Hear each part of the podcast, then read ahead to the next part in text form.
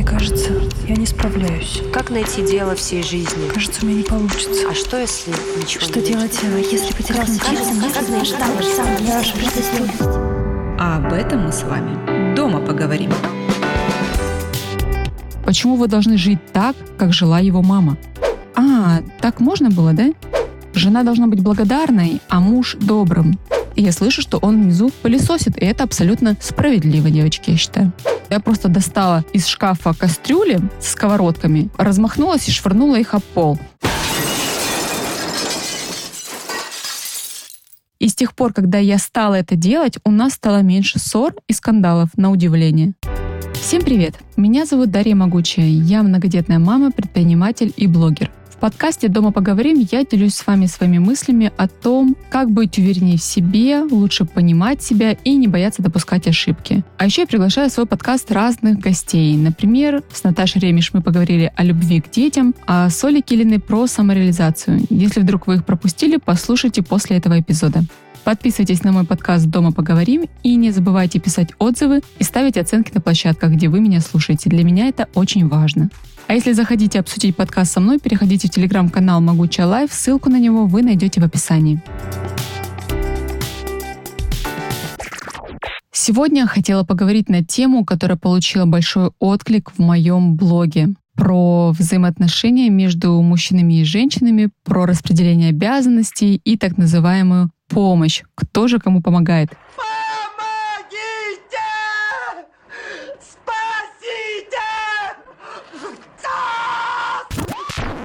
Мы живем зачастую в каких-то иллюзиях. Где-то что-то услышали или привыкли, что так жили наши родители или бабушки с дедушками. Кто-то нам что-то внушил, и мы приняли это за чистую монету. Но сейчас есть соцсети, и уже сложно говорить на какое-то явление, да все так живут. Потому что тут же появляются люди, которые это опровергнут. И это прекрасно, потому что ты можешь многое не терпеть, многое изменить, потому что понимаешь, а можно жить по-другому. И сегодняшний выпуск я хотела бы посвятить именно этому. Показать вам, а как может быть по-другому. И такой интересный момент. Нормальность и ненормальность иногда меняются как будто бы местами. Это происходит не сразу, постепенно. Где-то ты что-то потерпел, где-то уступил. Оглядываешься, и через год твоя жизнь просто стала невыносимой. Хотя ничего такого кардинального, ужасного в один момент не происходит. И это очень сложно отследить. Ты начинаешь понимать только, когда находишь в себе силы оглянуться вокруг. Честно посмотреть на себя, на свои отношения, на свою семью, на свою жизнь и признать, то, что происходит сейчас у меня, это не норма. Хорошие новости, многое можно исправить. Да, для этого должны хотеть это сделать оба человека, но тем не менее на моей практике и на практике окружающих меня людей видно, что на самом деле люди меняются, если этого хотят. Итак, какие иллюзии мне бы хотелось разрушить? Первое. И знакомая многим фраза «муж помогает мне по дому и помогает мне с детьми».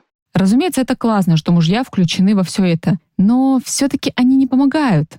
Они могут помогать, когда им 7 лет, и они маме на кухне чистят картошку. Они могут помочь бабушке какой-нибудь подвести ее до дома, например. Но помогать жене со своими же детьми? Нет, скорее он разделяет обязанности по воспитанию детей. Помочь обеспечить свою семью? Ну, странно же звучит, согласитесь. Он точно так же делит это со своей женой или только сам этим занимается, если жена в данный момент не работает. И как классно сказала одна моя подписчица, это я помогаю мужу, я даю ему возможность зарабатывать, продвигаться по карьерной лестнице, самосовершенствоваться, реализовываться, пока я беру на себя детей, воспитание их и взращивание и быт. И это, смотрите, как-то очень кардинально меняет да, мировоззрение. Муж помогает по дому, тоже немножечко странно звучит, ведь это его дом. Точно так же он может помочь соседке, одинокой, старенькой что-то помочь, забор починить, траву покосить. А в своем доме он полноценно работает, потому что это его дом и это его обязанности. Другое дело, что во всех семьях идет свое разделение, кто что делает. Как договоритесь? Главное, чтобы всем было хорошо. Это ключевой момент. И да, передоговариваться можно. Потому что водные данные могут измениться. Одно дело, вы женились, были юны, влюблены, бездетны. Другое дело, когда уже у вас появились дети, или у кого-то заболела мама, или кому-то нужно ухаживать за своими бабушками, дедушками, или к вам кто-то переехал временно из родных, или, может быть, муж теперь ваш работает в долгих командировках, пандемия началась или еще что-то. И понятное дело, что вы будете теперь договариваться на новых условиях. А как мы теперь живем? Как мы теперь строим наш быт? И выстраиваем вообще нашу жизнь. Если кого-то сократили, кто теперь обеспечивает семью? Что делает в это время второй? Какую часть нагрузки он берет на себя? Чтобы все было, ну, плюс-минус справедливо. И не было такого, что только один все тащит, а второй радостный и довольный живет в таких вот условиях. Вторая иллюзия, которую любят припоминать мужчины, а вот моя мама работала на трех работах, успевала сажать огород, родила нас четверых, восьмерых и не жаловалась, не уставала. Ну, во-первых, девочки, если он так очарован своей мамой, он может продолжать жить с ней. Ну, может быть, мальчик еще не вырос. Это первое. Второе. Его можно сравнить с вашим папой, или с вашим соседом, или с вашим бывшим, или с каким-то вашим знакомым. Ну, давайте сравним его, и будет ли ему это приятно. Вот есть мужчины, которые на руках носят своих жен открывает несколько бизнесов, нанимает водителя для нее, няню, домоработницу, возит жену отдыхать и всячески включается в воспитание детей. Почему тогда он не такой, раз уж он начал вас с кем-то сравнивать? И третье, почему вы должны жить так, как жила его мама? Он хочет вам такой же сложной жизни, как у нее?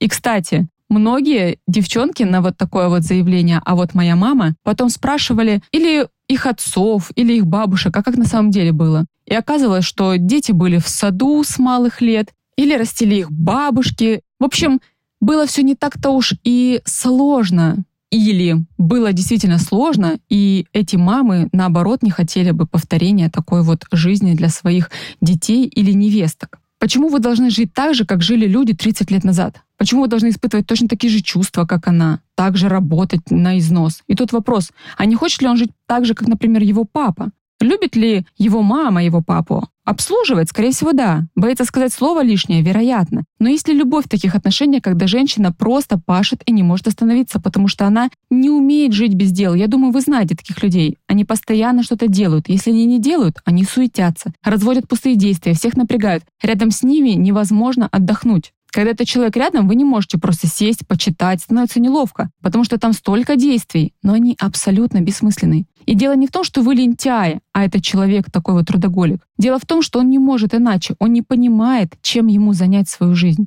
У него жизнь без каких-то дел, без имитации каких-то дел, просто пустая, она ничем не наполнена. И на самом деле это страшно, и это совсем не повод для гордости. И уж точно не пример для подражания.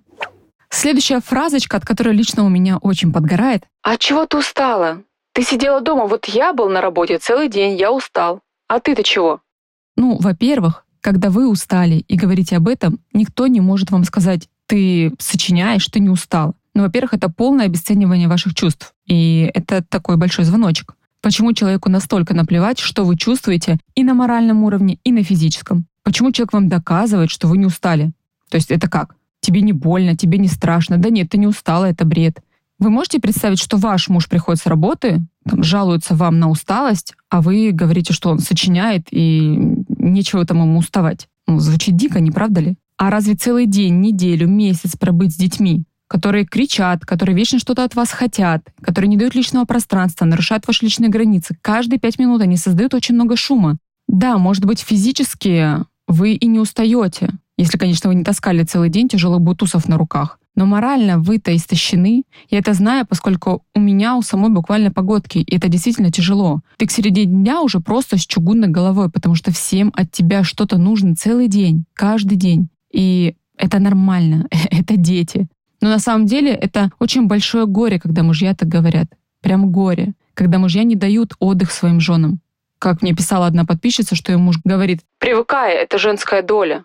Но нет такой женской доли не иметь своего времени, своего личного времени. Что тут можно делать? Только говорить словами через рот. И тут возникают две сложности, и я их понимаю прекрасно. Это экономический абьюз, когда муж работает, вы не работаете. И постепенно, потихонечку, как-то так получается, что вы просите денег, вас спрашивают, куда вы потратили, вам говорят, что вы хотите денег на какую-то ерунду и не дают их. И вот вы уже становитесь взрослым ребенком, потому что денег нет у детей. И должны попросить и доказать, что им это очень нужно, дети, не взрослые люди.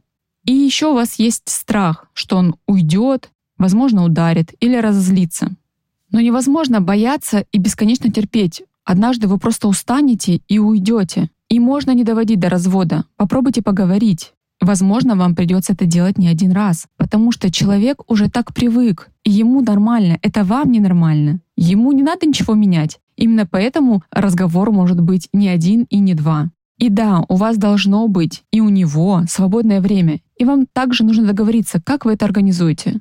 В разных семьях происходит по-разному. У кого-то суббота выходной, у кого-то воскресенье. И пока дети маленькие, нет совместных выходных, если нет няни и бабушки. Кто-то подключает друзей, у кого-то есть на подхвате дедушки, бабушки, сестры или братья. В каждой семье по-разному и нет универсального рецепта потому что у вас свои отношения с родственниками, у вас свои финансовые возможности. Это вы уже решаете вместе. Но вам нужно это сесть и проговорить.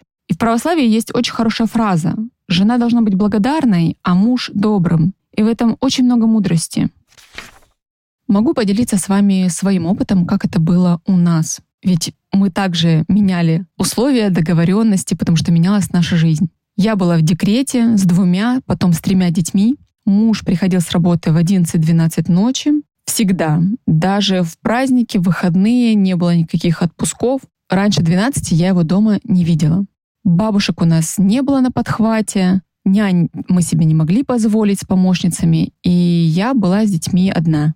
Конечно же, я уставала. Был момент, когда я разбирала стирку вот на такой раскладной сушилке, и просто села под нее и разрыдалась. Это тогда еще был у нас только один Лука, потому что я две недели не выходила из дома, была плохая погода, осень, я с ним не гуляла, муж приходил поздно, я не разговаривала с живыми взрослыми людьми вообще. У меня был собеседник только маленький сын и муж там несколько часов в день, и все. Я, конечно же, не уставала физически. У меня не было хозяйства, и нельзя было прикнуть в том, что я устаю на огороде. Но сам факт этой изоляции, ведь не зря в тюрьме сажают в изолированную камеру, потому что это страшное наказание — находиться одному заперти. А когда ты сидишь в декрете, к этому еще добавляется колоссальная ответственность за ребенка, который может подавиться, может захлебнуться, может упасть, может на себя что-то уронить. И ты постоянно вовлечен. Ты даже спишь в полуха, в полглаза, потому что следишь за ребенком, за его дыханием, как он себя чувствует, плачет, не плачет и так далее.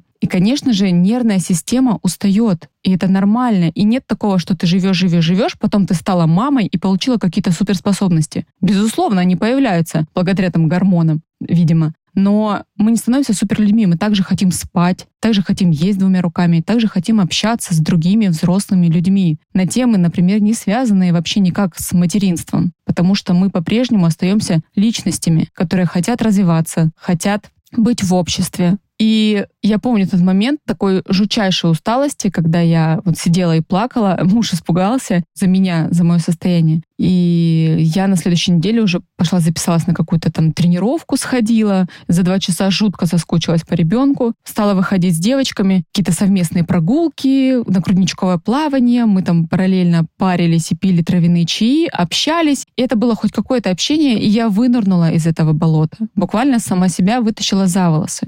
Потом, когда у нас уже было трое детей, я сделала сверхусилия, скажем так, я начала заниматься еще параллельно фрилансом к своей нагрузке, но буквально через короткое время это дало плоды, я смогла уже нанять тогда няню, и у меня появилось еще больше денег для того, чтобы позволить себе еще лучше жизнь. И с тех пор становилось только легче, легче, легче, когда я смогла делегировать прогулки, когда я смогла делегировать готовку. И я стала более адекватной мамой, потому что очень тяжело с утра до вечера находиться в неизменном, спокойном, ровном состоянии, когда ты просто каждую ночь умираешь от усталости и каждое утро снова возрождаешься. Я думаю, мамы понимают, о каком явлении я говорю когда у тебя есть время пожить для себя, только вот эти вот ночные часы. И ты поздно ложишься, с утра не высыпаешься, и снова это идет по накатанной, по накатанной, по накатанной, такое вот колесо хомяка.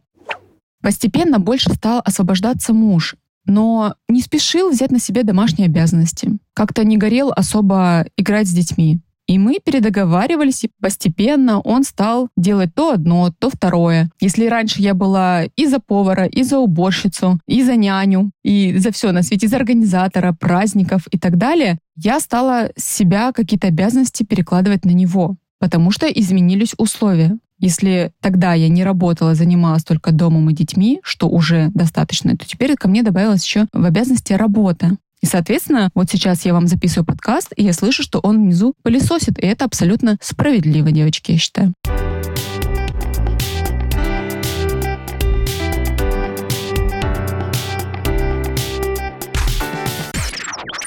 знаете, я тоже испытывала страх. У меня не было страха экономического, наверное, потому что у меня крепкая семья родительская, и я знала, что если вдруг мы разойдемся, то я не останусь на улице. У меня не было страха насилия, потому что Андрей не страдает агрессивными наклонностями. Но у меня была боязнь его гнева. Я потом раскапывала с психологом, откуда это, там корни из детства и все такое. Мне было очень страшно выдержать его злость и недовольство мною. Я как будто бы снова становилась маленькая девочка, которая очень боится, хотя по факту мне 35, и бояться мне нечего, мне ничего не сделают, и ничего страшного в этих эмоциях-то по факту и нет.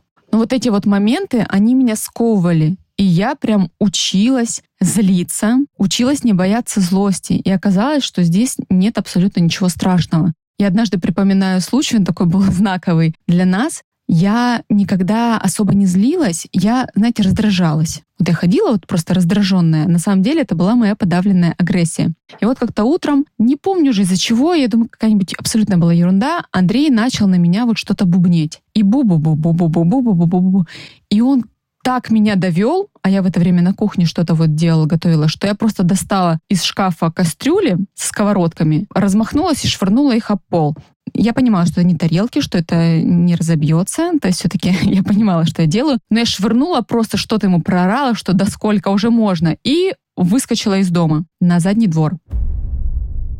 Ходила и думала, ой, что я натворила, что сейчас будет. То есть я думала, что сейчас будет какой-то скандал, что я себе позволила такое проявление эмоций, как я посмела швырять вообще там посуду и так далее. Ну, в общем, я собралась силами, минут через 10 зашла в дом, и он, как ни в чем не бывало, абсолютно спокойно говорит, о, ты зашла, тебе чай делать? И там, с чем будешь чай? Может, бутербродик хочешь? И я такая, а, так можно было, да? И не в смысле, что мне каждый раз надо кидать кастрюлю о пол в те моменты, когда я испытываю злость, а в том плане, что испытывать злость и проявлять ее иногда это нормально, потому что я живой человек, я этим поведением, там, не знаю, никого не напугала, ничего не испортила, но это показало, что со мной так нельзя. Не надо со мной так разговаривать. Я не хочу это терпеть. И с тех пор, когда я стала это делать, у нас стало меньше ссор и скандалов, на удивление. Хотя, казалось бы, умная жена промолчит, умная жена не будет конфликтовать. Умная жена скорее сможет показать, что такое поведение недопустимо, так с ней нельзя, так ей не нравится. То же самое сможет сделать умный муж. Не отмалчиваться, когда часто говорят мужья, я не хочу об этом говорить, и просто не идут ни на какой контакт. Это ведь тоже не очень умно. Самый лучший вариант — это садиться и все-все-все проговаривать. Диалог — это вообще самая лучшая коммуникация. И в диалоге мы понимаем друг друга, лучше узнаем друг друга и приходим к какому-то решению, такому, которое устроит обоих. Ведь самое главное, для чего мы заводим семьи, это чтобы жить в любви, уважении, взаимопонимании. Вряд ли кто-то женится по каким-то другим причинам. Ну, мы не берем сейчас какие-то исключительные случаи, меркантильные или еще для чего-то. Девочки выходят замуж, и мальчики женятся для того, чтобы жить в любви, чтобы вместе идти по жизни, чтобы было проще, легче. Зачем же создавать друг другу невыносимые условия, не жалеть друг друга, не беречь и делать эту жизнь совместную просто ненавистной и невыносимой? Разве для этого мы с вами все создавали свои прекрасные семьи? Поэтому я хочу обнять всех девочек и пожелать вам сил на то, чтобы вы смогли изменить свою жизнь. И я знаю, что это реально. И напоследок хочу вам привести очень интересный пример, который меня в свое время удивил. Как-то писала мне моя подписчица, что у нее мама в доме была как обслуга для папы. Вот она работала на износ, на работе, потом дома. Папа просто палец о палец не ударял, и мало того, он еще и ни капли не ценил мамины усилия. И мама очень быстро сгорела, что-то около 50 лет, умерла, я уже не помню, от рака или нет, не суть. И моя подписчица уже была взрослой девушкой, жила отдельно, в другом городе, не ошибаюсь. И как-то она приехала навестить папу, а папа уже как бы прибрала к рукам соседка. И он, не знаю, женился там или стал жить вместе с ней. И вот она приехала к ней в гости и обомлела, потому что папа суетился по кухне, называл там соседку только по имени-отчеству, там ласково, нежно, спешил ей помочь, не давал ничего делать, выхватывал там из рук блюда, подносы, чайник и так далее. И вот просто на цыпочках перед ней бегал, и было видно, что влюблен, что это все искренне. И она была невероятно удивлена, как он изменился, что еще раз подтверждает, что люди меняются. И вот эта вот фразочка «люди не меняются», которую мы часто слышим с детства, она неправдива. Так что, девочки, не надо терпеть то, что терпеть невыносимо, что вам не хочется. И желаю вам счастливой семейной жизни в уважении и взаимоподдержке. На этом все. Спасибо вам за прослушивание. Если вам понравился выпуск, если он вас поддержал или натолкнул на какие-то мысли, поделитесь этим. Я уверена, вы знаете, кому его отправить. Можете отметить меня в сторис, я с удовольствием репощу это себе. Подписывайтесь на подкаст в приложении, где вы его слушаете, чтобы не пропустить новый эпизод. Пишите отзывы и ставьте оценки. Мне важно ваше мнение. Новый выпуск уже через неделю.